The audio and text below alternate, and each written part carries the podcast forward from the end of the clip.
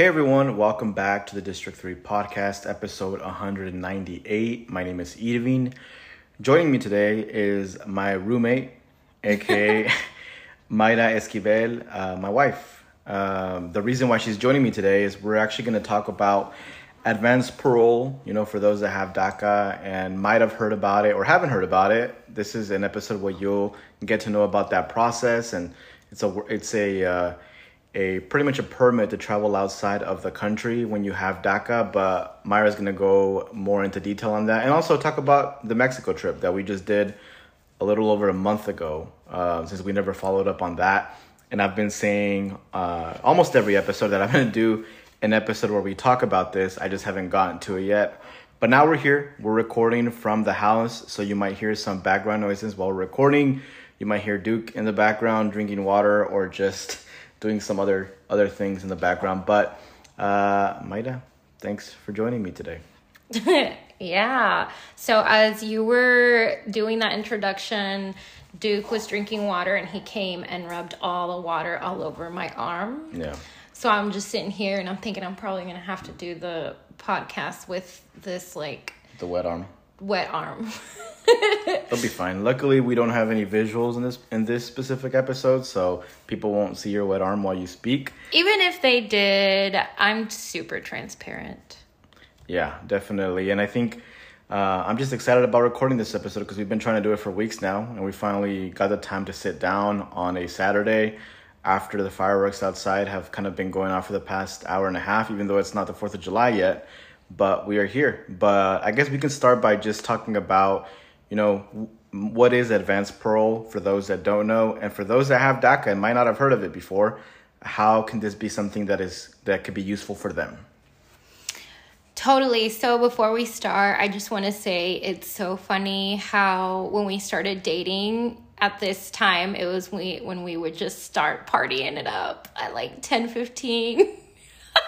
going to us going to the uh, local nightclub Savanas. Fast forward, and we're in our kitchen. Like I'm in my PJs, and it's a Saturday night, and we're doing a podcast. Not doing much, but it is what it is. You gotta have these days where you don't do anything, so you can rest up. So I'm not complaining. Oh, this is us like every Saturday. We're we're like old now, but anyways, um, so advanced parole.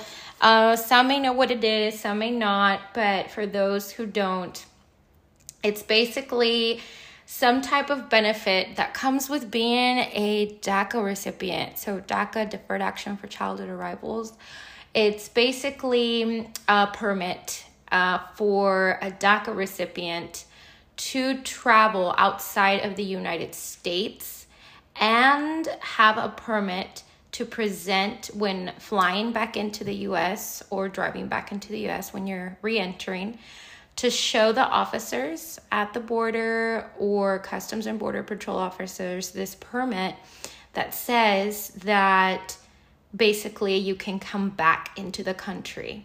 So, um, with for with DACA, it, it's a little bit more restricted. Basically, in order to have that permit, you do have to apply for it. You have to apply for it obviously before you leave the country. You don't want to leave the country with anything approved. But how much, you, how much do you have to pay for it? You have to pay $575 for the government fee. And then if you're going to do it with an attorney, um, then you would pay the attorney fees, right?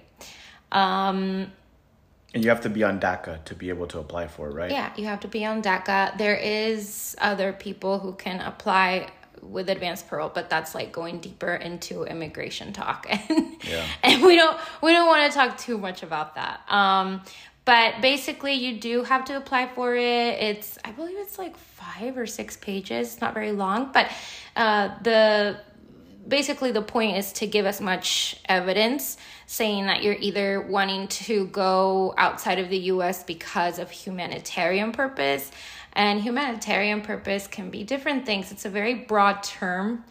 Um, it, most of the people that have asked for it have been to visit a sick family member or to even visit family members' graves. you know because that's that's emotional even if it's been years you know if you lost your grandfather or someone who was really dear to you that's still humanitarian. Um, so it just you know it just depends on talking to your attorney or your legal representative on whether or not you have a valid um, reason to ask. And the other two are basically if you're going into a study program if you want to study abroad and then the third is if you are going for work purposes. So if your like job is sending you off for a training or to do some work in another part of the world, then that's definitely a reason that you can use. You could probably do also uh, whenever someone is trying to get a job outside of the country, right?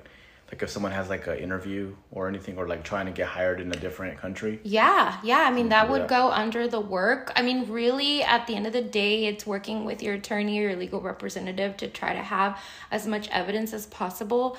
And at the end of the day it comes down to the discretion of the us citizenship and immigration services officer who would be reviewing the application. So i have not seen anyone not get an application approved yet. I'm sure there have been. Um, but but yeah, yeah, um, that's definitely a little bit of it. It's kind of the basics. And one of the things that I didn't point out, but I think it's important to point out, is you're currently an immigration paralegal, right? Yes, I am currently an immigration paralegal. Um, I am also what they call um, a Department of Justice accredited representative. Uh, not a lot of people are familiar with this. I wasn't familiar with this term until I started working in this field, but it's basically someone who has the authority by the Department of Justice to practice immigration law, basically act as an attorney um, with obvious some restrictions. Um, but you can advise people on immigration mm-hmm. cases um, and immigration law. So um, if I do give any advice here, it's uh, strictly general advice. Obviously, always go to an attorney or a legal representative to have some more advice that's tailored to your case. So, um, just want to make sure everyone knows that. And if I do give advice, it's under the DOJ accredited rep hat. And I'm going to be asking a lot of questions on this podcast that I probably already know the answer to, but I'm going to be asking them just for the people that are listening that don't know the answers. Um, I think one of the first things that I want to ask you is Was there a specific reason why you took so long to apply for advanced parole? Well, you know. I know, but for the people that are listening, you know, um, we were scared basically, and I say we because there was no way that Irvin was. I wasn't gonna make Irvin go with me. Um, I mean, that was like a given. it's like if I'm leaving, you're coming with me, and you know, honestly, like I, I we were scared um, we I've had DACA for a while now. Also, the way that policies have been working, it's like, oh, we're gonna take DACA away. Um, oh no, we're not. Let's just take away DACA for these people.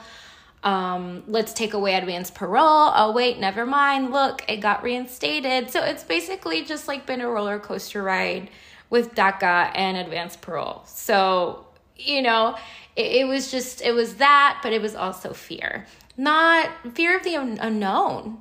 I mean i i've lived my life my entire life here. I came here when i was three years old. And so all the stories that i hear of you know my home country are it's so violent um just on the uh, on the US travel advisory Zacatecas is. Right like it's yeah. it's so dangerous like don't go US citizens stay away. Um so you just hear like the worst and that was obviously the main reason why we didn't do it. And and just to let everybody know you might be hearing some fireworks in the background uh so it's it's just fireworks. No one is getting shot outside or anything like that just so you know. But um, yeah, going back to the whole uh, dangerous part of it, you know, I know I was concerned. I might not, I might have voiced it a little bit here and there, but I mean, you know that I was, I was nervous about going back to to Mexico because I'm a citizen, and you hear all these all these different things of of you know citizens that go over there and and then things happen. But I feel like you probably hear more stories of people that go there and come back and they don't have that many problems. Exactly. So I would hear stories also of people who would go and had firsthand experience and they're like, girl, like it's not that bad. Like, you know, all these like you know, all the bad people or whatever, they're just kind of doing their own thing. It's kind of like any other place in the world. There's good people and there's bad people, and you just stay away from the bad people as much as you can or to Yeah. the best of your knowledge. Yeah. So, Do you do you want to mention uh, what what was your reason for going to Mexico? Like what what did you use? Yeah, I'm to mention it for sure. Um, my reason was to go visit my grandparents, the two um, living grandparents that I have. Um, my paternal grandfather, no, my maternal grandfather, um, he is very sick. He has been sick for a while. Um, and so I really wanted to see him. I, I knew he wasn't like, he's not in the best state. And that gave me so much motivation to go and see him because I thought, if it's not now, when? You know, time is only, time is so fleeting and it's just like, it's moving. And I don't want it to get to the point where it's like, I should have done that. And, you know, I also wanted to visit my paternal grandmother. Um, and I wanted to go and see my family, all of my cousins that I've grown up not knowing uh, my aunts i mean just like where i was born and grew up that is like such an emotional thing and it just felt right for us the time that we did. It just felt right.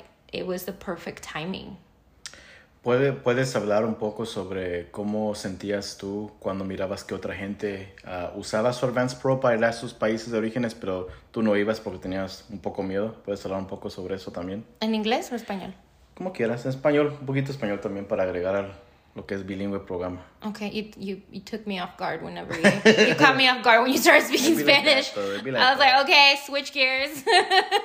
Switch, Spanish. Ah, ok, ¿qué era lo que sentía cuando miraba a otras personas aplicar por este permiso? ¿Te sentías de alguna manera mirar a otra gente que, que aplicaba y, y años antes y, y tú no tenías miedo de hacerlo? Ah, well, mi primer, uh, you know, lo primero que pensaba era, oh my god, qué valientes. que es por lo mismo, de que lo único que sabía yo era, o, you know, en ese tiempo es que es súper peligroso, like, ve, pero, you know, tienes que entender de que ahí es un gran riesgo. So, lo primero que yo pensaba era, oh my gosh, qué valientes, pero cuando ya empecé a hablar con esas personas, y que como que me estaban dando más ganas. Y cuando vi personas eh, cerca de mí y familia que estaban empezando a ir y animarse, me dio aún más motivación de, de hacerlo yo también. Mm. Switching over to English now. Can can you talk can you talk about uh, what the process looked like for you when you applied, when you got approved, and how that looked like for you? Obviously, I was there, right? I was there the whole time, but for the folks that don't know, you know what it looked like uh, when you applied, and then when you finally received that notice saying you were approved. Mhm Yeah, so we, or I applied, I want to say in January um, of 2023, right? I want to say, Yep. yeah. Just so y'all know, it's like past my bedtime. So if I kind of like don't know what I'm saying, it's probably because of that. But I applied in January of this year, and I knew because of the work that I do how long it would take. It could take, you know, not guaranteed, but it can take on average four to five months for you to hear uh, a response from USCIS. And uh, I applied. Uh, I did my own paperwork.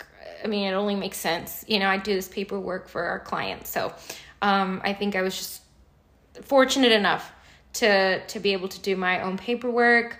Um, paid the five hundred and seventy five dollars. Um, sent it out in the beginning of January, and I heard back.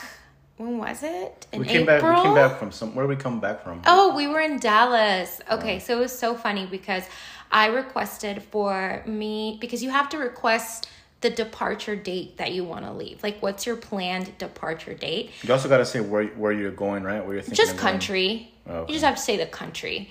Um, but then you also have to say how many days do you want to stay over there, and it's always so important. This is what I tell my clients: like, always give more days than you actually plan on staying because you know you never know what's going to happen your plane your flight could be delayed your you know, maybe I don't know. Hopefully we won't, but you know, things like COVID. You know, like you have to get a test or whatever. You just never know. It's always good to give yourself some wiggle room. So I requested to depart um, May first, and I requested thirty one days, and so. I was very scared that I wasn't going to get it on time. you know, I was like, if I don't get it on time, it's fine, it's whatever. So we went to it was the end of April, towards the end of April, I think. I think it was like April 23rd. It was um one of my aunt's birthdays and you know, we went over there for her birthday party and what's cool is we got to meet some family members that we hadn't seen from Mexico, so that was really emotional. And the moment we get, I was thinking about my advanced parole like obviously the entire time no, it's like let me go check the mail because I had a feeling. Yeah, I know. As soon as we got here from like we parked the car and then Irvin always has to go check the mail first. And take in mind that that uh, probably a week or two weeks before that, I was checking the mail every day, and you were asking, "Do we get anything?" Yeah, I kept asking. I was like, "Hey, do you have anything? Is there anything there?" You know, I mean, we had gotten the receipt notices and all of that, and um, like I got my no no fingerprints needed. Like I didn't need to show up for fingerprints. They were just gonna use the ones that I had. But you know, I was like, dang. So as soon as we got back, he, he checked the mail and he was like, uh oh, what's this? And for some reason, I just kind of knew. I turned around, I looked at the envelope, and as soon as I saw the green paper, if you've ever had to deal with immigration stuff or petitions and you're familiar with them, when you see that green paper, it's a very good sign. So um, I started to shake. It was very surreal. I started to shake and my hands started to sweat because I knew what that was. And it could only have been one thing, right? My advance parole approval notice. Mm. And I opened it and you saw me, like you were recording me. Yeah. Because Irvin has to capture every single moment. Absolutely everything. so I start bawling my eyes out. I'm shaking. And as soon as I see the words on there that it's, you know, it's an approval, and I see the dates, they're the exact dates that I asked for. Um, they even gave me like like a little bit even more wiggle room. I just thought, oh my gosh, you have to keep in mind I haven't been back to Mexico hadn't been back to Mexico in 29 years. So I started to shake. I think I went through a lot of emotions at the same time, mostly good. Um, I was just really nervous and I called, you know, our family, my parents, and I was crying. Of course. Irvin's filming every single second of it. And I'm shaking and I'm thinking, this is it. Uh, we have about three weeks to plan the whole trip. Yeah. and I was ready. I was already ready. Like I was like, I'm ready. I'm ready to, you know. And mind you, I am terrified of airports. I have the most horrible airport anxiety. Irvin knows. Yeah. I don't like to fly if I can help it. And so I had to get over that fear or at least find a way to manage and having Irvin with me was great. But I'll get to that in a minute. But yeah, that was the moment I found out it was super emotional. I was so nervous, but I was so happy and I could not believe it. Like, oof. And then the, the day comes whenever uh, we start uh, heading to Dallas for for the trip. Uh, we were gonna stay in Dallas for one night with Mayra's cousin Erika. Um, thanks, shout out to Erika for letting shout us stay out, at her apartment when Thank we went so and when much. we came back. So we're very thankful for her. Um, do you want to talk about you know some of the stuff that we experienced on our way to uh, the way to the airport? Oh my gosh, this is some heavy stuff. I might have repressed it a little bit. What happened? Oh, it was when we okay. So when we were close to Dallas, uh, we decided to go to In and Out. Well, it started. We gotta go a little bit more back. what It happened before that? At your at your mom's house. The, the. Oh, oh, oh, oh, oh, yes. Okay, so the spiritual happenings that what I believe were spiritual happenings, spiritual events, and definitely signs from my loved ones, our loved ones. Well, I guess it even goes more back than that because I think it's it's important to point out that we were supposed to uh, land at Aguascalientes Airport, and uh, we had a little meeting uh, slash dinner with a friend Samantha, and our friend Samantha. Do you want to talk about that, or do you want me to talk about it? I mean, you're talking about it already. so you forgot about it, so I was like, let me make sure you mention this too. So you were you were nervous about uh, the airports and stuff because you've obviously never been to Aguascalientes Airport, and we had dinner with Samantha. Uh, shout out Samantha Vital. I was an immigration attorney here in the in the area and a close friend, um, and. Uh, she we were talking about just landing in Aguascalientes and then and she how tells, nervous I was at the nervous you were. airport because, like I said, I have airport anxiety. because you don't know how that airport is or anything or how it works so it's like i feel like every little uh, bit of information that you can receive about the plans or about like what you're about to go through for you it's it's important and for you it eases your anxiety because you have that airport anxiety right and when we had dinner with Samantha, turns out she goes to that airport all the time. Turns out that she's actually from there. She's actually from Aguascalientes. Yeah, that was so wild. So she was able to kind of, you know, just from the get go be like, hey, this airport is really small. Like, it's really, really small. It's, she was right. she goes there all the time. She told us like how easy it is to, to just go through everything there. Uh, and I feel like that was like step one of easing your anxiety a little bit. Um, oh yeah, the universe, God, you know what, whatever people would like to believe in. Um, I believe it was God. Uh, was definitely moving and aligning things to where I was you know reaffirming that this was the perfect time and putting like you said putting me at ease yeah. throughout the entire process since since the start the yeah and beginning. even even like going just a little bit more back like we were we were uh, not not stressing out but we had to um like pretty much convert dollars to to pesos um and we were talking about like how we were gonna do that with your family members who were gonna do that for us and stuff and then my mom shout out to my mama and my dad for like explaining all that to us because yeah. Yeah. And then my mom tells us, she's like, hey, I actually have a bunch of pesos that y'all can use already. yeah that, was already insane So they literally gave us all the pesos that they had, you know, that they had already converted from dollars that they had brought from Mexico when they had arrived six months prior. Uh, and uh, and we took that, you know. Then that was that was very helpful for us to be carrying that money that those pesos that my mom had. So shout out to my mama too. She probably won't listen to this because it's in English, but shout out to her too. um, but yeah, and then we we arrived at your house. If you want to talk about that, mm-hmm. at your mom's house. So, I mean, before we arrived at my mom's house, a week before, when we arrived at my mom's house, it was to, you know, say farewell, like we're leaving, la despedida, basically. But, but go back a week. Um, I had actually dreamt of my late loved ones. Um, and it was a very, very realistic dream, very vivid. And I remember waking up and I was like, I told Irvin, I was like, oh my gosh, I just dreamt my late loved ones, the ones that I didn't get to see before they passed away. And in my dream, they picked me up from the airport in Mexico and they were taking me to the rancho where we're from.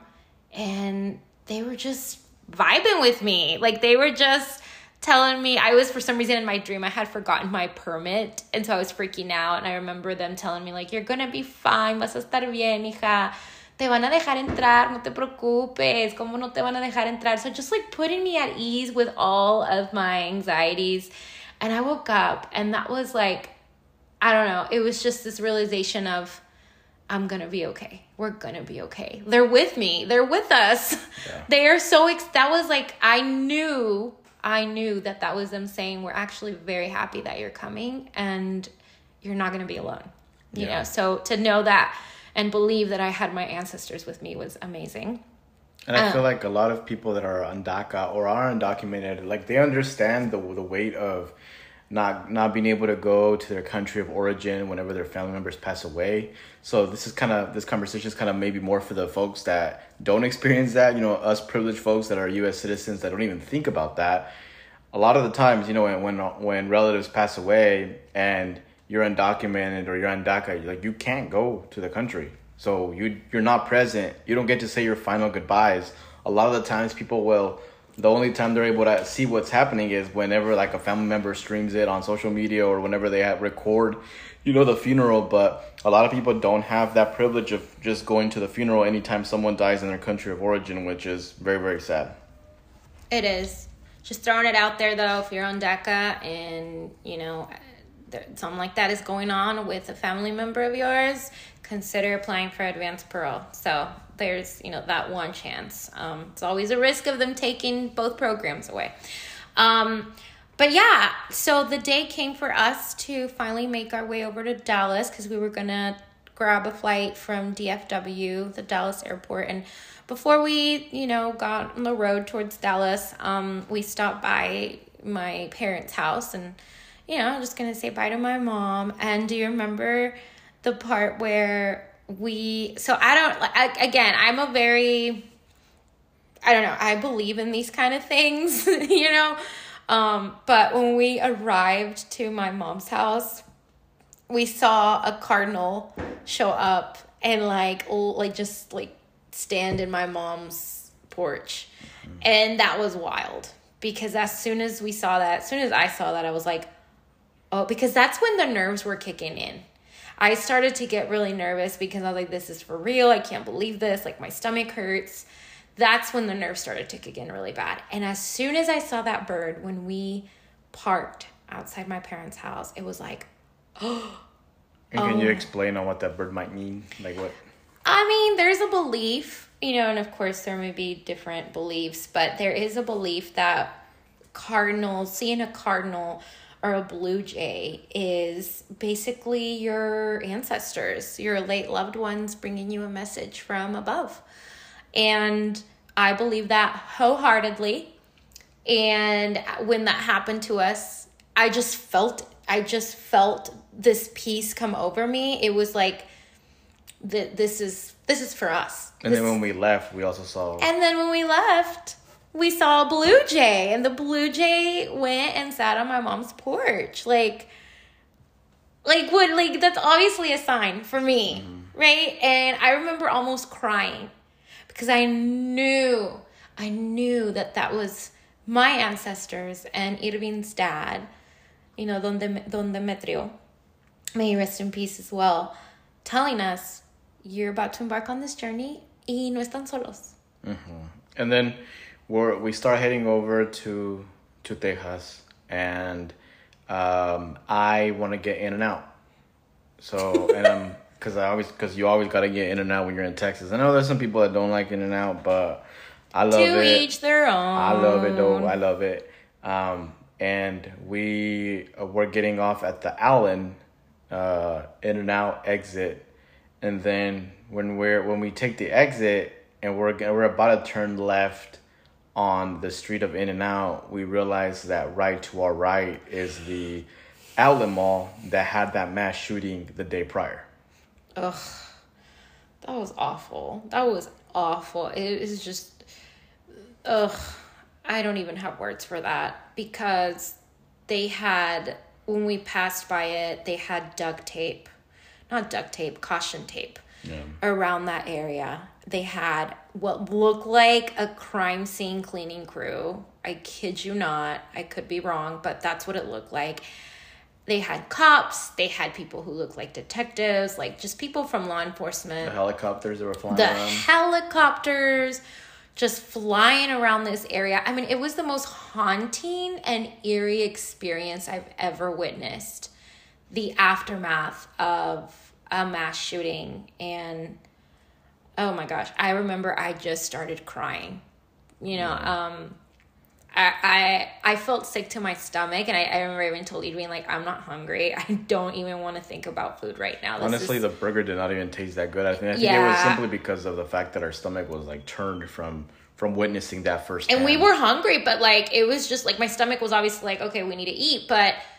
I just like I can't even eat my burger. Like this is this is so disgusting. I, to think that people had just been killed the day prior was just like yeah, like Irvin said, like it just made our stomachs turn and that Asian family that got murdered in that event. Um, Rest in peace. Everybody, but the but the one of the kids is is horrible, um, and just innocent people literally going out to to shop at the outlet mall. You know, not even knowing what's gonna happen when when they get there, and it is. It's very unfortunate, and it's something that still turns my stomach to this day when I think about it. But, you know, just being there, not even trying to go there, but ending up right next to it, it was a lot to take, especially since the emotions were kind of already high that we were on our way to, Yeah. you know, to go to Mexico for the first time for, for my Definitely. her initial departure. And then after we passed that, we were heading towards uh, your cousin's house, and there was like a, a person who was outside of their car, and their car was like completely in, on fire. on fire. We're right next to it. The traffic is like congested. So we can't go back and we can't go forward and we can't go to the side. Yeah. And so we're already like high, you know, cortisol levels in our bodies and it was just like, oh no, like Yeah. not here, not now. Like this thing was in flames and I knew it was just a matter of time before it like you know, exploded again or whatever. And Yeah. it was just a lot of things in Mm-hmm. that moment, a lot of emotions. It took me a while to eat my burger. it was just like it tasted like nothing to me. Yeah. it was so oh my goodness. But despite all of that you know you know obviously we paid our respects to the families who were injured and and killed in that mass shooting and just you know left some good vibes and prayed over that area because oh my goodness. But and the person whose car was on fire. I mean that was just awful. I'm so sorry. I hope they're okay. Yeah. um, but yeah, and we finally made it to my cousin's house. Yeah, and we we were able to stay the night there, and then the next night, and the next day, early. No, I don't even remember how early it was. It was like seven, no, it was six a.m. six a.m. Your cousin Erika drove us to the airport, and uh, the Dallas airport is one of the biggest airports in the country. Oh, makes my hands And- sweat just thinking about it. Honestly, uh, I mean, that one would be one that you probably get stressed about because it's so big. Um, but we were able to get there early. We went through, you know, customs and everything. Well, no, we didn't go through customs. We went through TSA. Oh, TSA, that's what I meant Um, to say. but when we were going through TSA, I was like dissociated the entire time because that's security is like I hate it. I hate it so much. I just I don't know why my body just thinks that I'm under like I'm in danger the entire time, and Yeah. it's something that I'm working through. Luckily, I had Irvin with me, and that definitely helped bring down my anxiety. Like down to like a 50%, but I was still like dissociated. I just remember seeing like like what do you call it? Tunnel vision. And it's it's important to point out that the first experience that you had flying was a horrible experience. Yeah, And it was it, included that airport. It included DFW airport. It did. Oh, it you was had horrible. to. You, you, I think your flight was canceled, and you had to sleep at the airport. like on the cold floor because there was no more of those little like cot beds that they give away. It was it was cold. It was I was alone. I didn't know anything about navigating an airport. So hopefully, this experience kind of overtook that one in a way because it was it wasn't a bad experience this time. I think everything was pretty smooth. No, it was so cool part. because like okay, after I went through security and I went through that little detector thing, the uh-huh. TSA agent because I had my hair down and the TSA agent, I guess she kind of saw my face probably and saw that I was kind of freaking out and a little mm-hmm. dissociated like out of it. And she said, "Girl, what do you do with your hair? It's so pretty." And she just complimented my hair and it was almost like she brought me back to like earth. Mm-hmm. Her compliment not only obviously like it made me feel like oh you're so sweet but it like it, it grounded me instantaneously. I was like girl your hair is so pretty. What do you do on it? Like what do you use? And and it was just like like a someone you know snapped their fingers. And I came back and I was like huh? Oh like nothing. Like oh this is what I do. And you know she was just so nice. And when she was done I like turned around the wrong way. And she was like oh wrong way wrong way girl. And like i remember going towards the right way. And then she was like go get yourself some coffee. And so like she made me laugh. Like they were so sweet. And i was a little bit more at ease. Still not completely though. Yeah, and it's also such a small world because I made this uh, TikTok of, and then also Instagram reel of Mayra's journey going to Mexico and stuff. And uh, one of the comments on TikTok was one of the girls that was actually there at the airport with us waiting. the same section Yeah, she was like, "Hey, I saw y'all. I I was actually on the same flight as you. Uh, I I didn't like that. I think she saw Mayra's DACA or something. No, my DACA, no, my advanced parole letter because I had it on in my hand, Yeah. out in the open. Like, So shout out to that girl in case she listens to this episode. I'm gonna send her the link. Um, but I think one of the one of the cool things that happened that you know talking about the universe aligning, energy aligning to make this trip a little bit more easier for us.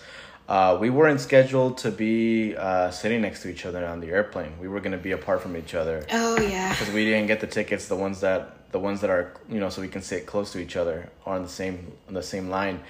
Um, and one of the cool things that happened besides that part, which I'm about to explain, is that um, they ran out of space for for uh, for our luggage.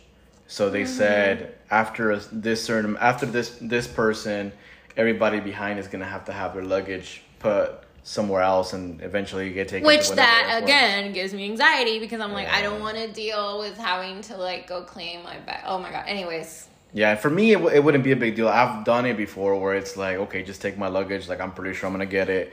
But for Mayra, it was a big deal. And it was, you know, the next stop was Mexico. So you just don't know if you're to get your stuff. And then if you're going for the first time over there in a while and you don't have your stuff, that can be kind of I just don't trust people and I just don't I like to be in control and that was me not being in control of my things. Yeah, so then when we're about to go on the flight, we get a text message that says that we've actually been uh, seated right next to each other, which is that was so cool. And I another mean relief. Maybe that happens a lot, you know, maybe it's actually pretty common, but you know what? It happened when we most needed it. And again, that was another sign that um my ancestors were with us and Yeah. they were making everything work for you know, for our what is it, betterment, for our own good. I don't know. And then the luggage part, they were like, well, we're actually going to cut it literally right behind us. Oh, that was wild. So literally, the the person behind me had to had to uh, give them their luggage, and all the other people had to give the luggage over so that they can take it somewhere else because it didn't fit in the airplane anymore in the up compartment, upper compartment. So literally, the line cut off right behind us. So we're like, well, you know, things seems to the the universe seems to be taking care of us and making this trip a little bit less stressful, which we were super grateful for. Um, and Mm-hmm. yeah. then you know we hop on the airplane, get our stuff ready, right next to each other. Um, I think have you had you created a play a playlist on Spotify that ended Oh, up, yeah. ended up not working? Up Yeah, I tried to download my playlist, but the Wi-Fi was just so bad before we took off that I just it didn't happen, which was I, fine. I hooked up my my uh, my phone and watched like two episodes of Ted Lasso, so I was like chill, you know, flying. But what did it feel like that moment where you knew that you had just flown over the border and you were on you were on in the air still, but you know, I remember you looking down and being like, "Oh shoot, we're not in the U.S. anymore." What did you feel at that moment? Um, yeah, I the best way that I can describe it is that it was a 2-hour flight, but in those 2 hours, it legitimately felt like I went through a portal. Like we both went through a portal. Yeah, A portal into a completely different world. yeah, Because I remember looking down and the colors were different already. yeah. But they still didn't look like like Hollywood makes Mexico look. By the way, with that yellow filter they always put in the movies. No, no, no. I mean, I definitely did see a lot more dirt. Yeah. Love her. a lot of dirt and uh, just the whole like layout of everything looked different and I automatically knew we were not over the US anymore. You are not in Kansas anymore. We're not in This- Kansas this anymore. Ca- in this case, Arkansas anymore. US for that matter. But um one of the one of the important things to point out though is that you know we had just left Texas, and you know we, we our country had experienced that mass shooting the day prior. No, two days prior the the day that we left. And even though that is there is that travel advisory of Zacatecas because it's seen as a dangerous place where all these you know kidnappings happen and just violence and stuff, we felt safer being in Zacatecas than we did in Texas. at in that moment, yes. We were like, you know what? Like maybe like it's a better idea. it's not a bad not- thing that we're leaving tomorrow. And it- it Get kinda- me out of Texas. Yeah, it just felt like we, for some reason it would be safer in Zacatecas, and it's just like, man, I I wonder if, for example, Mexico had some travel advisories of like where not to go in the U.S., what what states would be listed? Probably Texas would be listed as one of them as like do not go to Texas. you Well, know? I believe the entire United States was or probably still is under a travel advisory based on shootings. Because So- that that I think that month alone there was you know there was that shooting of the La, Latino family that got you Oh, know, it was so many shootings that same month. It was so horrific. and it's not just Texas. I mean it's different states that all these things are happening. We're just talking about Texas because of what we were experiencing you know the days or weeks prior to that. But anyways, we We're should- over Mexico. You're at Mexico. I'm over Mexico. You're listening to your or watching your show. Tabasco. I am in absolute like emotional. I'm in an emotional like roller coaster. I was just crying. I just had all these like my earliest memories from when I lived in Mexico and I was just crying. that was the best thing I could do. Like I couldn't even really describe how I felt. It was just gratitude more than anything. Um you know, scared obviously. Like I haven't been there in forever and am I gonna speak the language right? Like you know, I mean, si hablo español, pero de repente le pongo unas palabritas en inglés, se me sale un like, you know, you know, or something like that. Um, I was scared. I was scared of what to expect. I was scared. Are we going to be in danger? I was scared. I was terrified, but I was so happy to be able to see my family and my grandparents that I so wanted to see for the longest time. Yeah, and then we- land at the Aguascalientes airport, um, and your your families are waiting for us.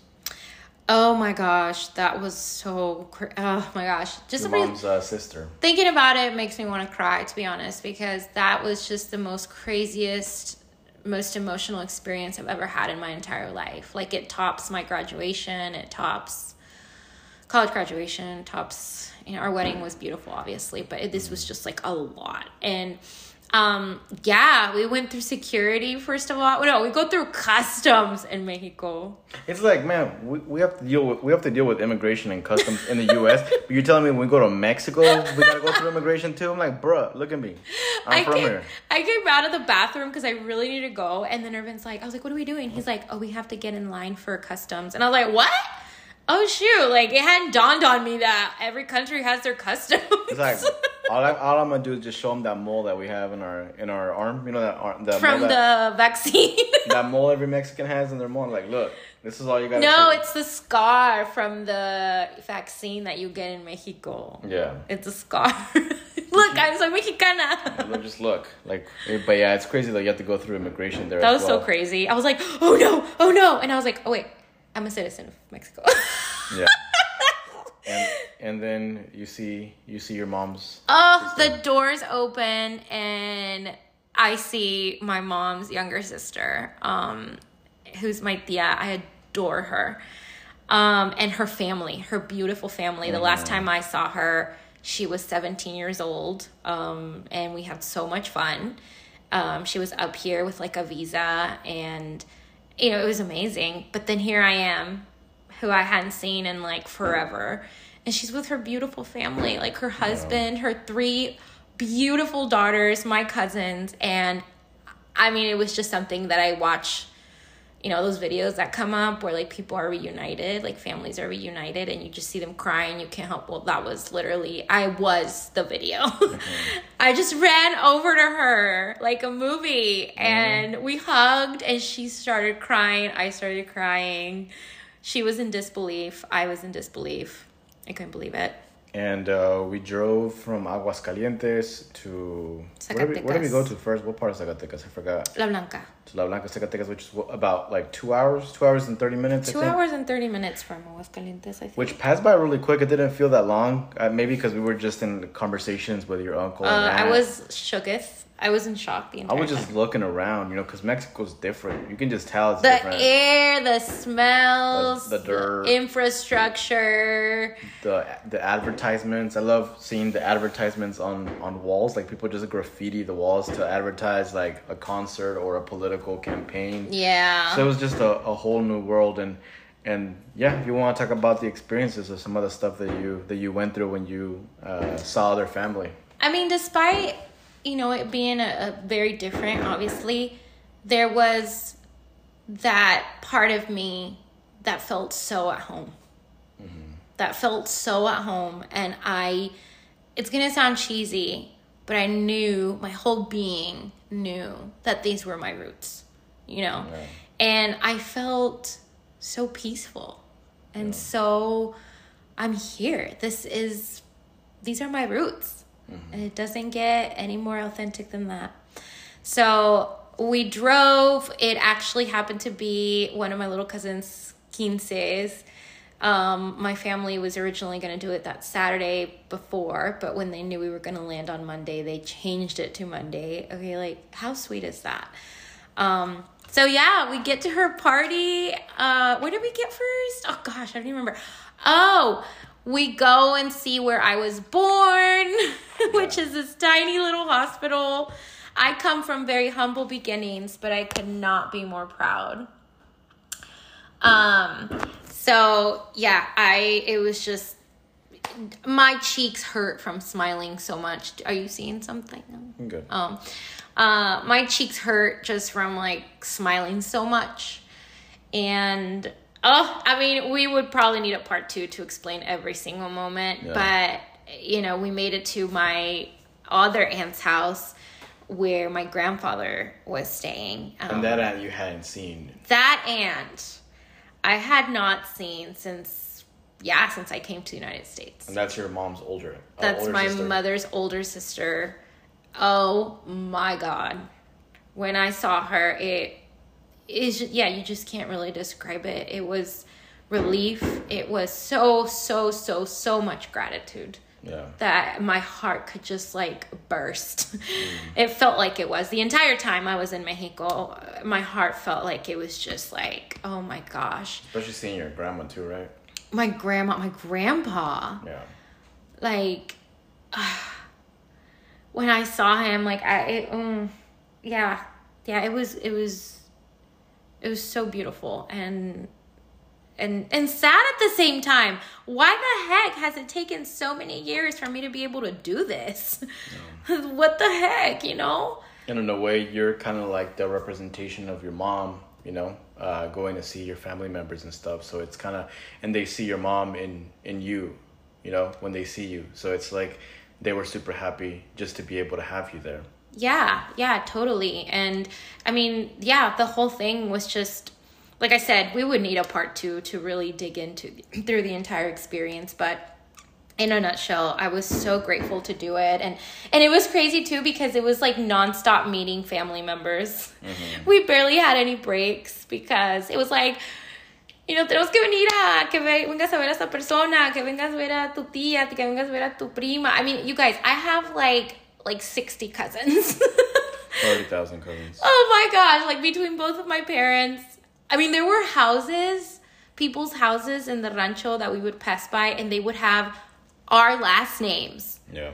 Like both of like my last names Or even businesses that you would see, you know. with our last name. Escalade. I was like, yeah. oh my god like holy crap this is like uh this is so cool And you have people in the neighborhood who hadn't seen you since, I mean, because, you know, you left when you were, what, three or two, right? yeah. So they'd be like, oh, this is Mayra, who I saw, like, when she was a little kid, you know, like when she was just Oh. walking around the neighborhood. yes And people that were like 80 or 90 years old that, Oh. still, that still remembered you. that was so beautiful that they still remembered me and they would you know cry and burst into tears so i naturally would cry too Yeah. because i felt so much love the the the love was so tangible it was so palpable and it just like it just pretty much like took over us the entire Mm-hmm. week we were there Yeah, and I was I was trying to get a Mexican hamburger throughout the whole time that I was there, and we were just so busy that I didn't get the chance to. But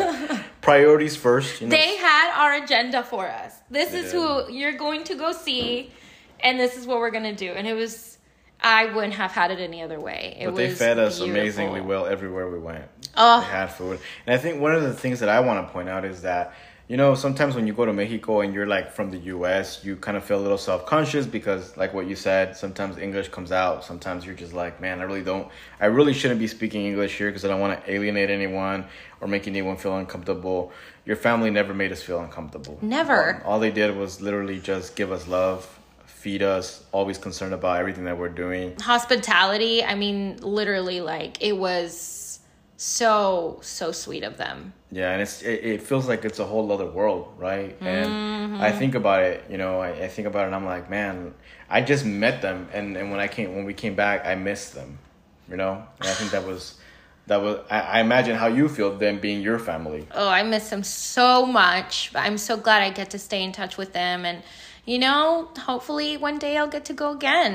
And Mm-hmm. They already started making plans for you. They already said They did for both of us. They loved you. My family absolutely loved Irvin. It was so so endearing. they were like if your residency gets approved by this by this time during the during this year, come by for the the Fiesta del Rancho. Yeah, I mean they were like, "You you're coming back, right? Vas a venir otra vez?" And I'm like, "Trust me, I want to." So that's definitely in the plans. You know, si Dios nos da licencia y permiso. Yeah. Um, but um, gosh, you're gonna have to like help me remember because there was so many things that happened that I just. Well, we got to hang out with your dad's family, and they did like a little gathering. Oh, that was beautiful. They were doing karaoke, uh, amazing food that your your tia My aunts all and made. your cousin. I think your cousin probably helped out too. Yes, like all Um, my tias and cousin, like it was it was so so nice because when we would go visit like a tia, like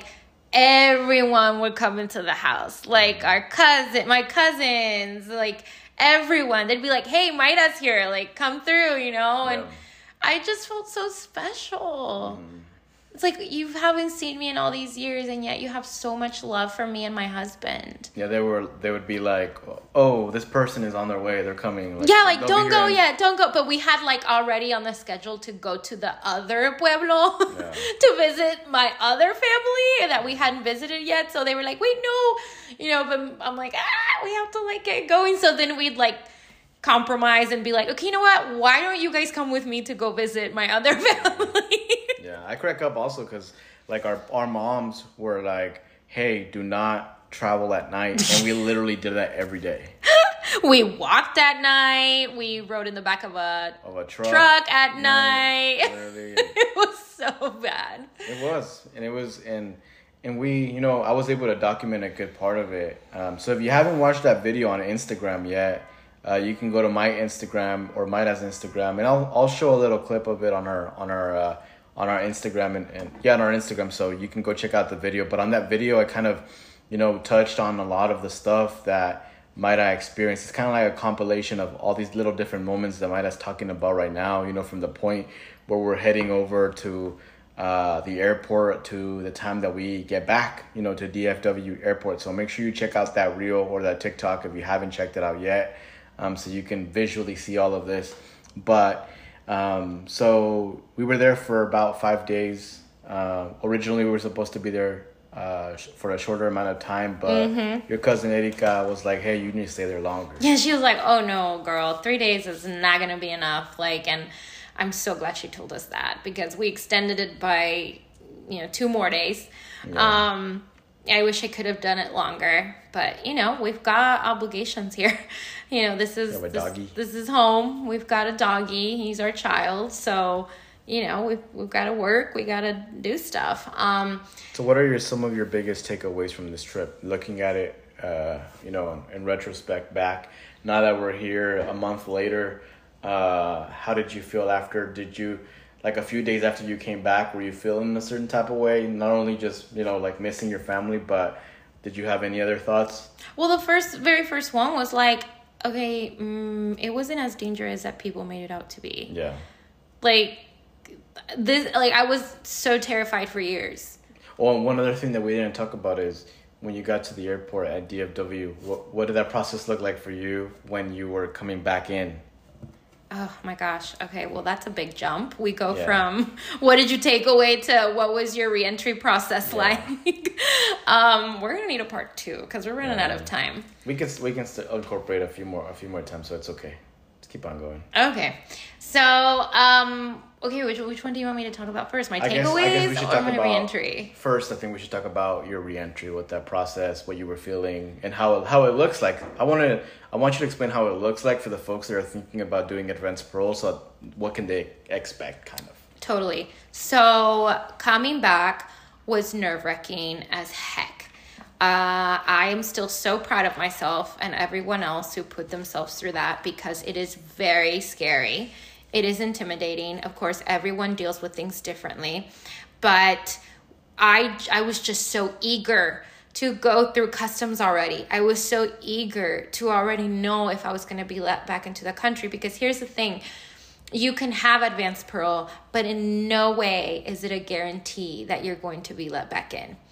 It's all up to the discretion of the customs agent. It's all up to them, you know. It's it's a it's a horrible reality, but it's the truth. Um to Do you know what they can look at? at yeah, they you? look at your criminal history, they look at your immigration history, they do a background check on you.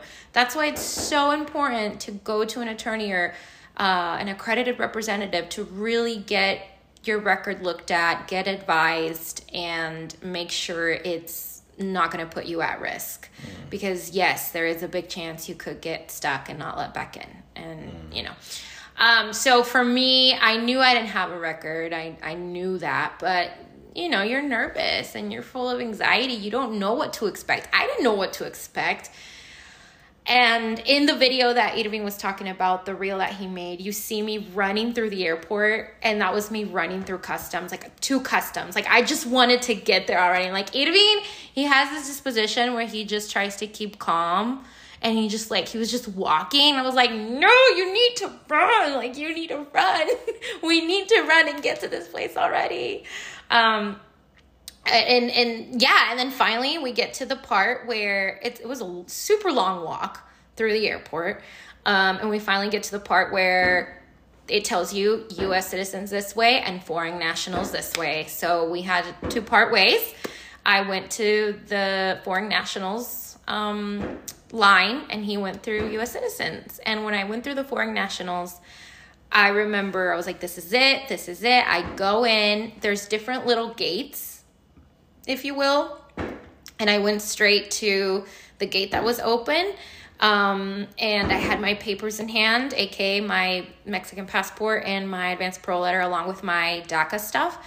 And the patrol agent is like, you know, um, stand right here so I can take a picture of you. And I'm just like, okay. And you can tell she's trying to act like kind of intimidating. Like you can tell she's just being super serious. And I'm like, oh my She was god. Latina herself, no? She looked extremely Latina. Um, She just had blonde hair. She dyed it blonde. yeah, like she. I mean, I don't know if it was like her natural hair. color. I don't know, but she definitely was Latina because she spoke Spanish to me as well. Um, but I remember seeing a Snickers bar, half-eaten Snickers bar, on her desk, and I remember thinking, "Wow, this other human has so much power over me right now," and yet she's just human, and she has a half-eaten Snicker in her on her desk. Well, at least you know that she isn't like um, angry, because you know how they say like, you're like if you're angry, have a Snickers. so maybe it's a good thing that she had eaten half, of it. Have a now. Snickers. Yeah, I caught her in a good time. Had- good had- lord. if you had talked to her prior to eating half of that Snickers, I knows? probably who knows I who knows how things would have gone down. Yeah. Um, she takes a picture of me. She takes my fingerprints, and then she's like, "Okay, qué papeles tienes para mí?" You know, I'll never forget that. And I'm like, "Well, here you go. I'm on advanced parole. Tengo advanced parole." So I told her, you know, this is at my advanced parole. I'm on DACA. Here you go. And she like looks at it, and, her face is like she kind of looked like she didn't know what it was or like she looked confused. And I'm thinking to myself, girl, I know you've seen thousands and thousands of people with this, and I know you know what it is. and so I'm just like, you know, I kept my cool and my calm. That's why I say I was so proud of myself, um, being the very anxious person that I am. Uh, I kept myself very collected and you know in no way was i rude or anything like that um, and after a few minutes you know of her looking confused or at least trying to make me think she was confused she goes ok te tengo que llevar para el cuarto de atrás And I automatically ask her, um, para qué? You know, like, I want to know for what, you know? And I'm like, that's scary. I didn't tell her that's scary, but in my mind, I'm like, well, I want to know, like, why are you taking me back there? And of course, I've heard of El Cuartito, you know, from people who have gone and from different forums and Facebook pages and groups of people who have done advanced parole. But I was still like, what can I expect? And so she gets down and she closes the door to that little gate where we're at. And she's like, let me just close this door. I was like, okay. And she starts escorting me to the cuartito, quote unquote. And we bump into Irvin there because he's done with his part. And he's like, Where are you going? I'm like, Oh, me van a llevar al cuartito. And he's like, So what do I do? Do what did you say? Should I wait for you out here? Yeah. Yeah. What she was, was, she was trying to act tough. She was. She like, was, she, she was, was, like, Yeah, you wait outside. She I'm was like, like You okay. wait out here. And I was like, Oh my god. Well, bro, chill. Like, just like anyway. So you know that happens. Um she takes me into the cuartito. It's not a cuartito. It's like a big waiting room as if you're in a like clinic you know and waiting for your turn to be called. There was like maybe a dozen more people sitting down waiting and i thought and the moment she shut the door behind me i thought this is so this is so crazy. Like they really want to make it seem like you know, you're not going anywhere, which I mean, really, you weren't going to go anywhere because the door locks from the inside. like the door automatically locks from the inside and you can't go out from those doors. And the only way you can go out is if one of the officers opens it for you from the outside or if they push a button to open the door, unlock the door, which was insane. Um, so I'm sitting there and I was like, okay, this is it this is the moment that I've been eagerly waiting for because I just want to get it done. I just want to get this over with. Just and I started thinking about my future. You can't help but to think. Oh, and I remember texting Irvin and texting my cousin Erica, who was going to pick us from the airport, and telling them, "Hey, I'm here. This is her number. Hey, this is Irvin's number. Y'all communicate because it looks like I'm going to be here a while, and God willing." Um, I get to come out of here. But if I don't, this is for you guys to communicate with each other. And I already had my mind, you know, I was like, okay, Mayra, worst case scenario, like my therapist says, Mayra, always imagine the worst case scenario and imagine you managing through it and handling it. So I did. Worst case scenario, they don't let you back in. So what happens? Um, I I'm gonna do everything possible to thrive in Mexico. Yeah. like I was thinking, like I'm gonna move to a city. I'm going to find some type of job where we can provide resources to, you know, my rancho, and like I'm just I'm gonna thrive. I don't care. I'm just gonna thrive, and I'm gonna make the best of it. Obviously, I was like so scared. And then I remember seeing people being called into the office by these officers, and you could hear them getting questioned. And I just thought, I'm ready for whatever question they're about to throw at me. Like, I'm prepared, I have everything I need. I know my life. I know I didn't do anything. You know, you just you're second guessing yourself. Yeah, playing in the background, you probably have that. You only get one shot. Do not miss your chance to roll. this opportunity comes once in a lifetime. Definitely. I definitely had that. I was like it's my shot. Like this is this is it. Um so you know that definitely went through my head. And then i think 10 minutes went by. I was like seven.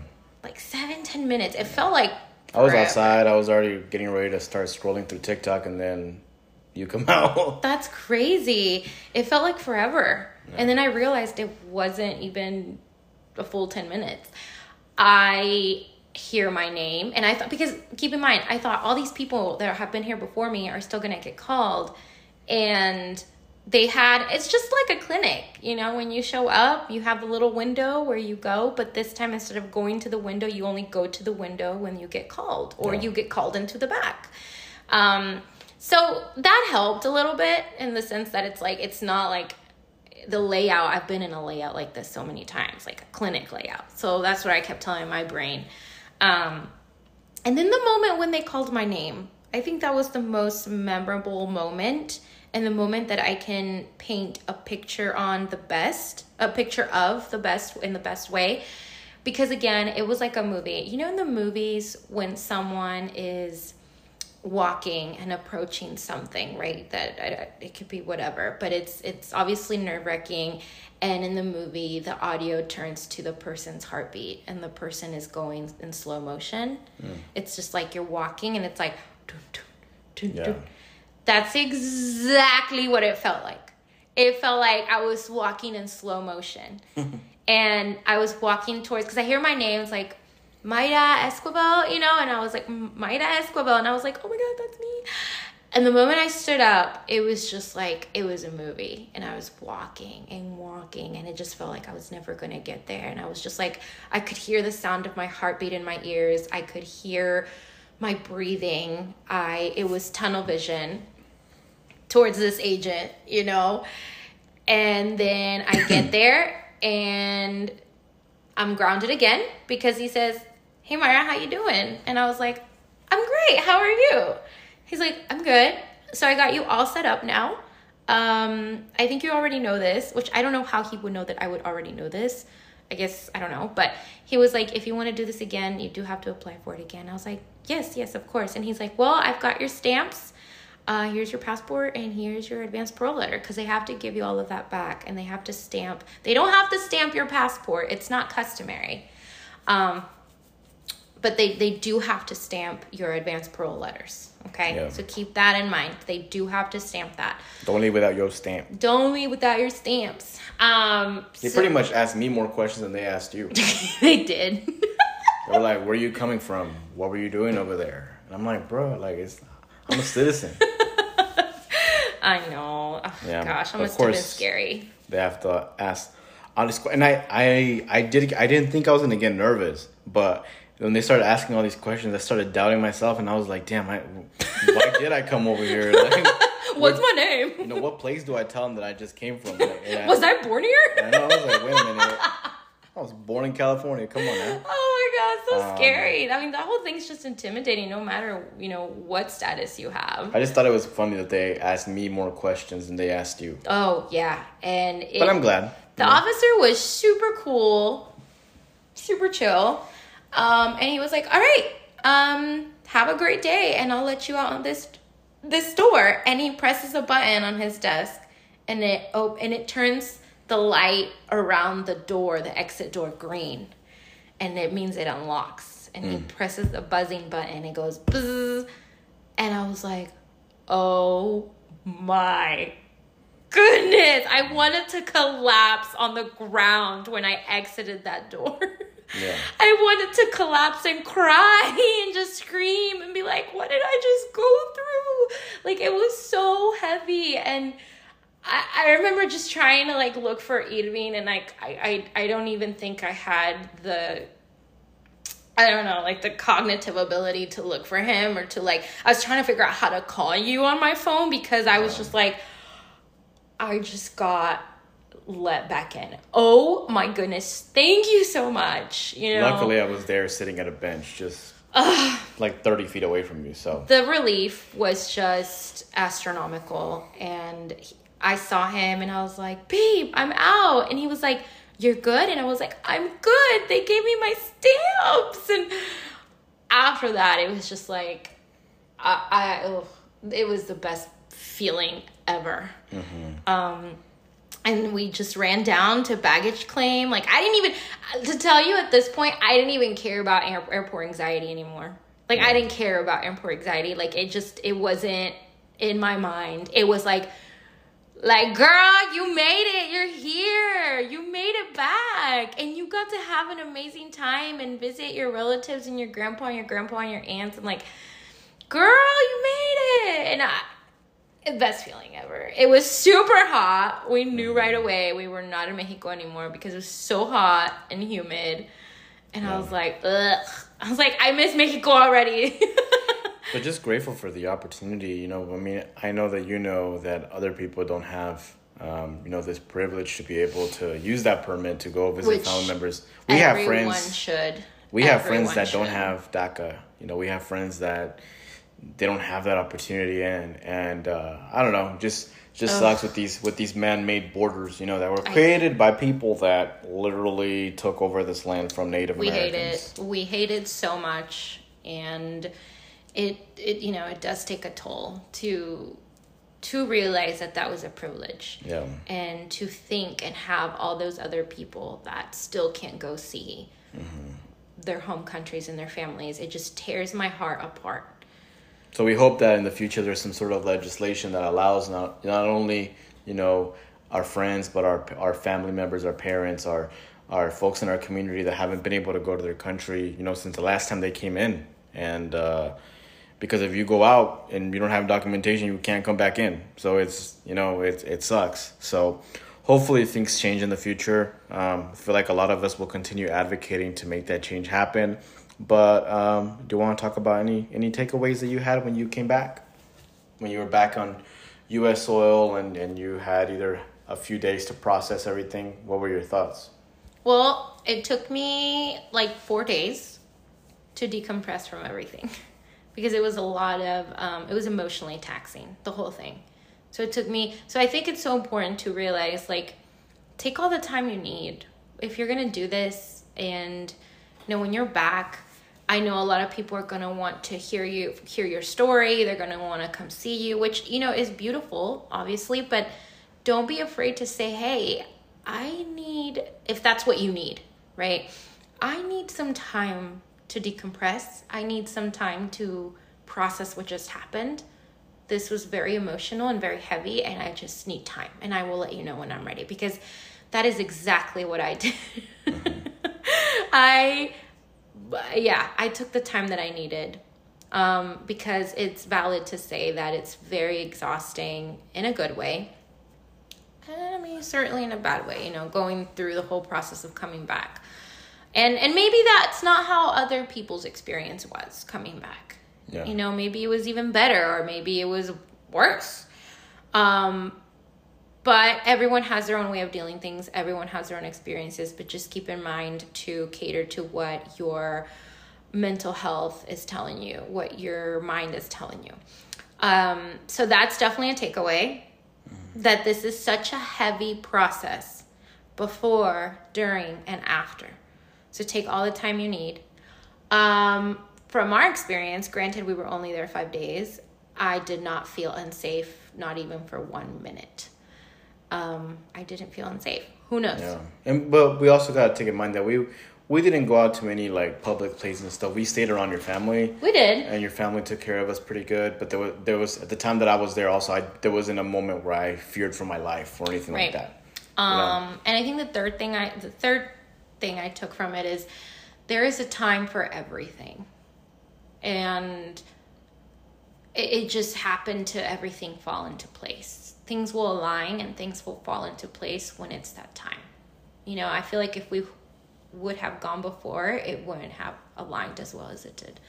If we would have waited, I felt like it wouldn't have aligned as well as it did. But um, And another you mentioned you mentioned the time part of it where you said like you got to find the right time and stuff. But so you, but that aside, you do recommend that people if they have the opportunity to Yes, use I it mean, to capitalize on it. definitely use it definitely keep yourself um aware and informed about what's going on with DACA and advanced parole because like I said another factor why I didn't go uh, before or previously is because there was no advanced parole. They took it away. There is just these Forgot like about that. there's these judges that keep taking it away and then you know they get overpowered by another entity who says no you need to reinstate this so it gets reinstated i mean it's literally like just a back and forth within the government Yeah, I feel like being like the like doing one of those videos like Chris was it Chris Crocker? The guy that was like, leave Britney alone, but saying like, yo, leave DACA alone. Ugh, just You know? leave us all alone. Like Yeah. we're not even doing anything bad. Like if anything, we're bringing so much prosperity to this country as a whole. Um, but yeah, I definitely recommend everyone to go and talk to an attorney and or a credit representative um, and have a consultation with them and see if you have a good chance of getting approved. And please don't go. I mean, I, I hate to say. Well, I don't hate to say this, but don't go to notaries for any immigration process because it's, that's always a risk. And I know, look, I hear all the time people will tell me they'll be like, "I'm going to a notary in Fort Smith, all these different things." I'm like, "Yo, go to an immigration attorney, please, because your future is you're like some person is handling your future, and why would you not prefer to have someone that you know either went to law school or has experience in in this field?" You know? Yeah yeah and you know i mean obviously nothing against notaries but yeah. again you can only practice immigration law and by that i mean you can only help people with immigration forms um, if you are an immigration attorney Yeah. or you are an accredited representative with the department of justice. Um, so just be careful who you go to. Um, make sure they're credible and if you do have the opportunity to do it and it feels right right? Because i'm also a person who's like very like trust your gut. If something's telling you not to do it then don't do it. Like i know a lot of people would say well you can't let fear stop you right? But like i said i feel like if it's meant for you to go you'll know that it's meant for you to go. And right now advanced parole hasn't been taken away yet that I know of. Um, so definitely go go try to consult, you know, with with someone and um, a, a legal representative and see if you can do it. And to to end this episode, um, can you talk about what um, I think the overall theme of this of your trip? We talked about this prior. You had mentioned was finding the the missing shoe. So can you talk about that? What that missing shoe means for you? Oh, el zapatito. Oh, gosh, that yes. Um, so the entire time I had told Irvin that I wanted to him to document everything, right, every single experience, because in a way, and I and I told him I was like I. The thing is, my grandmother, when she used to come up here with a visa, um, she kept all of my baby things in Mexico. She kept all of my clothes, some shoes, um, toys, my little bathtub. And then one day she brought me one of my shoes, like it, like a baby shoe, cute little shoe with those socks still in it. And that was like years ago, but I still have that shoe. And I asked her, "Where's, dónde está el otro par del zapatito? Like, dónde está el otro par? Where's the other shoe?" She said, "Oh no, I forgot it over there. I forgot it in Mexico." Wild, right?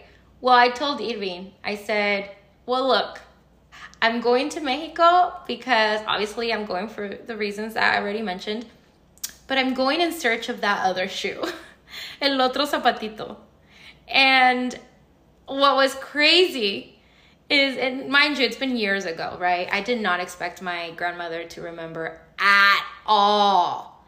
As soon as I we get to her house, she pulls me in. She's like, ven, ven, ven, ven. Quiero darte algo, quiero darte algo.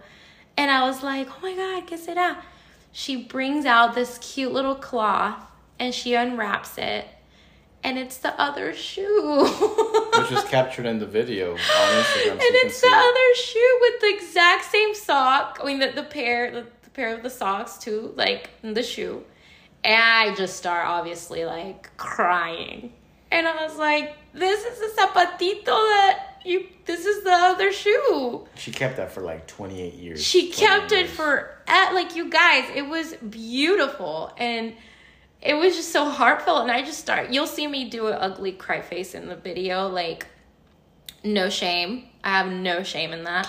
But that's why I'm ugly crying. Um, and I'm holding a little shoe, and that's the shoe. It's like my grandma just knew, and it was almost like she was waiting for that moment. She was manifesting it, and she knew that one day I was going to be able to get the second shoe, but it was going to be in Mexico. Yeah. And one of the, I, I mean, that's like, we didn't get to like do a complete documentary like we wanted to about that because we wanted to like, do like a legit freaking 10, 15 minute documentary, you know, and call it that. Call it like The Missing shoe The missing shoe, el And- zapatito perdido. but definitely check out that reel. Check out that TikTok on on my uh, Instagram and on my TikTok, and, and you'll see a lot of the stuff that Mayra is mentioning here today. And uh, and yeah, it's just a very powerful video. Uh, not because I made it, but just because of everything in it.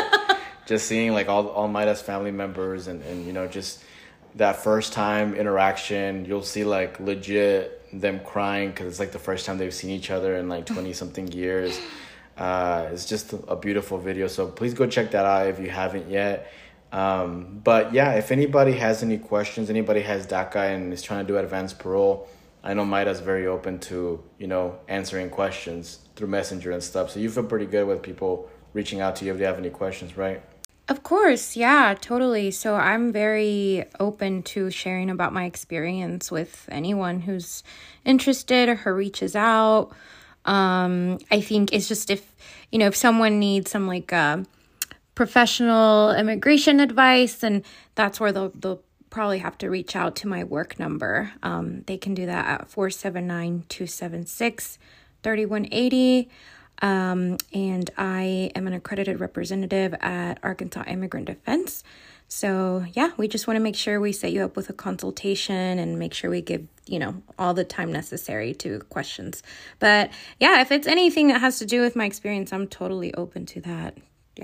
Just so everybody knows, when you when you ask me a question about like immigration and stuff or any kind of process, I usually ask Mayra because I really don't know the answer for the most part. I just know the general general stuff, but uh, if it's a little bit more detailed, I, I either you know ask Mayra and she and then I relay the message, or I just direct people to that phone number so they can contact her.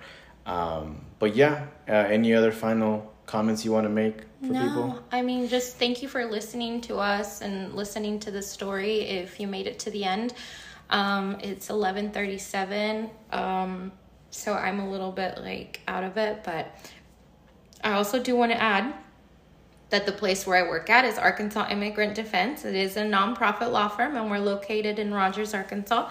Um, I have shared my work number with you all, so you're welcome to send me a message if you have a question. Again, if it's just a general question, if it's more specific, um, you know, then we definitely encourage a consultation to give you all the time you need. Uh, but that's it. Thank you, everyone. Let's go to bed. Thank you for, for everybody listening. That was the end of episode 198 of the District 3 podcast. My name is Irvin, joined by Mayra Esquivel, my wife. Um, we'll catch you all next week. Bye.